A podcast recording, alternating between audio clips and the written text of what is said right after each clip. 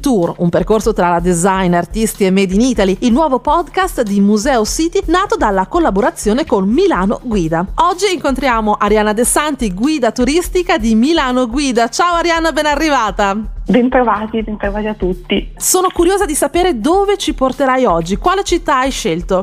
Allora, per voi oggi ho scelto la città di Como e la vicinissima Cernobbio, sono città ricchissime di, di, storia, di attrattive turistiche e quindi vale la pena assolutamente una, una, visita per andare a scoprire quelli che sono i monumenti più conosciuti, ma anche alcuni luoghi magari un po' meno visitati, un po' più nascosti, che valgono assolutamente anche loro una visita. Ecco, Como tra l'altro è una città molto particolare, amata e conosciuta all'estero, forse un po' meno conosciuta dagli italiani o comunque da un po' di tempo che non ci torniamo. Guidaci e portaci nei posti che assolutamente sono cult. Benissimo, allora assolutamente per una visita come, come si deve bisogna partire dal centro storico e dal Duomo.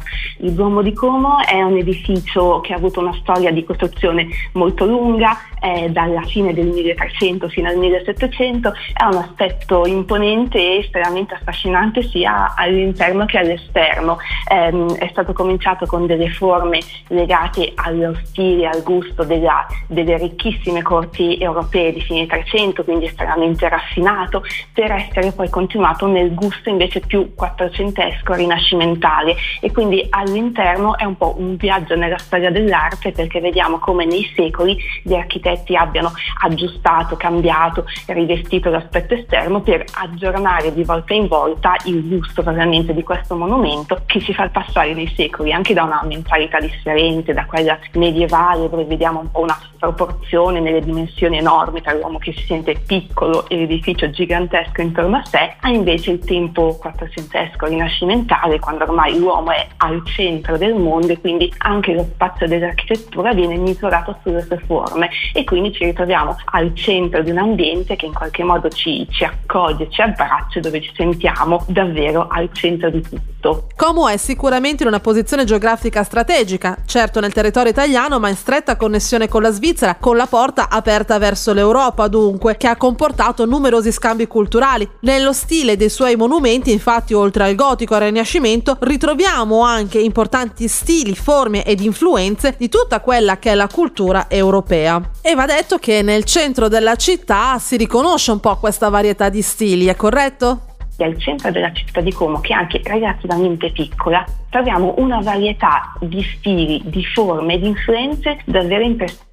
Basti pensare che la chiesa cattedrale di Como ha cambiato sede più volte nei secoli e Como si ritrova con almeno quattro chiese estremamente imponenti e molto diverse l'une dalle altre. Addirittura quattro sono le chiese importanti nella città di Como. Io ricordavo solo quella di San Giacomo. Possiamo partire da questa? Puoi dirci qualche cosa di più in merito? Eh, nel centro storico abbiamo il Duomo appena citato, accanto la chiesa di San Giacomo che ha avuto una storia molto sfortunata. In che senso è stata sfortunata? Era una chiesa di dimensioni monumentali, è stata praticamente tagliata a metà per lasciare spazio poi alle organizzazioni differenti della città, al Duomo che gli stava crescendo accanto. Proprio nel centro di quello che una volta in epoca romana era il foro, troviamo la chiesa di San Fedele, eh, che è una chiesa di epoca romanica. Il fatto di trovarsi sul lago dà la possibilità di usare tantissimi materiali differenti, marmi dai colori incredibilmente vari da scegliere proprio tra le montagne e le cave del lago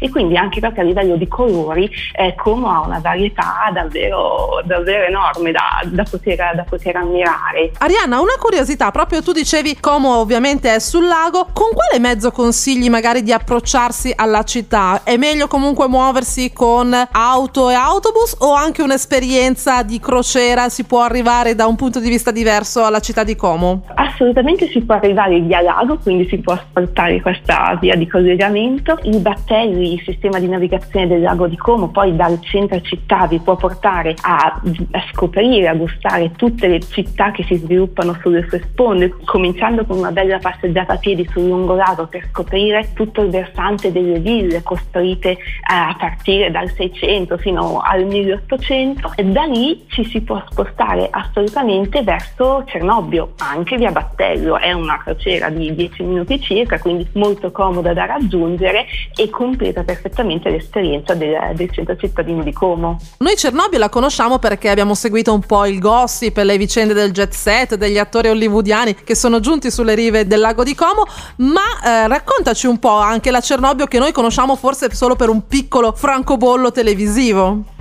Sicuramente le ville eh, colpiscono a vista d'occhio, Cernobbio ha magnifiche ville eh, di epoca 700-800esca, ad esempio abbiamo la magnifica Villa Erba che è, è sede di mh, mm, eventi, eh, viene portata per l'organizzazione di manifestazioni, di incontri, così come Villa d'Este che probabilmente è la più famosa appunto perché spesso viene nominata per i grandi incontri ufficiali. Villa Erba la gustiamo tranquillamente dalla, dal al con la sua magnifica facciata eh, di, gusto, di, gusto, neoclassico e gli interni che sono ricchissimi per addobbi, per stucchi, per decorazioni dorate, quindi rispecchia proprio lo spazio della famiglia che dà il nome alla villa stessa, Villa Erba appunto venne costruita per volontà della famiglia Erba che era a fine 800 una delle più importanti famiglie industriali farmaceutiche della zona.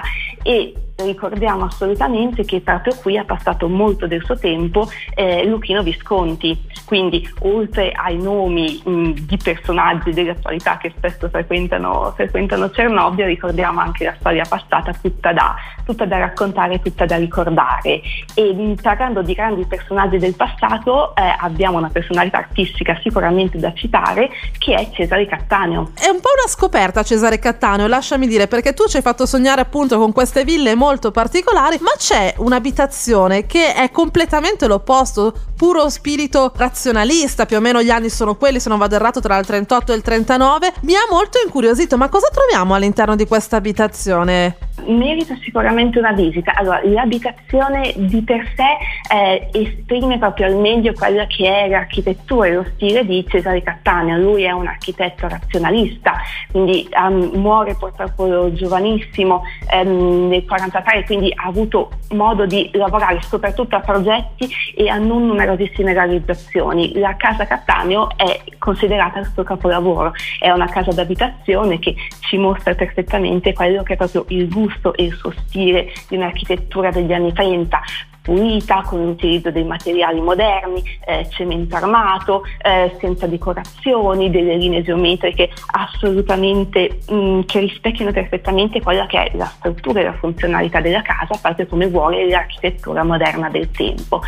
Siccome era di proprietà di famiglia della madre, appunto di Cattaneo, eh, la casa è stata poi restaurata e ha mantenuto questa familiarità con il personaggio, tanto che al piano terra è attualmente ospitato l'archivio l'archivio Cesare Cattaneo esattamente dall'anno 2000 e quindi visitando l'interno è possibile eh, avere accesso a quelli che sono i materiali dell'archivio che ci raccontano proprio dei più importanti progetti di Cesare Cattaneo, ma non solo perché l'archivio e l'associazione si, um, si, hanno l'intento di promuovere ehm, convegni, di promuovere ehm, dibattiti e la, tutta la conoscenza che può essere utile per lo studio dell'architettura moderna e contemporanea contemporanea non solo italiana ma anche a livello internazionale. Quindi la vocazione è rimasta assolutamente viva ancora oggi e quale edificio più adeguato appunto di un progetto del, del grande architetto per ospitare queste iniziative che vanno avanti ancora adesso. Come sempre visitabile, ci sono degli orari, ci sono delle finestre di apertura?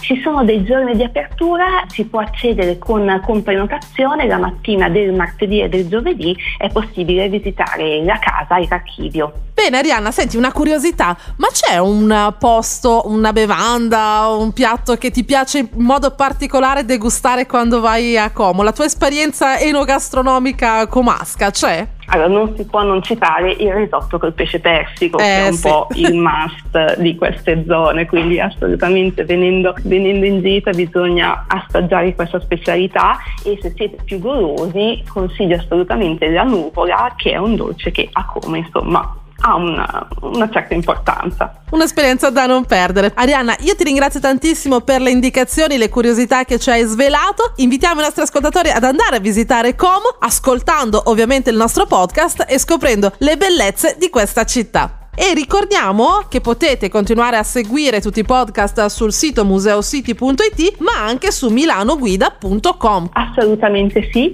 quindi vi invitiamo a Como e a Cernobbio per una visita e a cercare insomma, tutte le iniziative che possono farvi gustare al meglio questa città.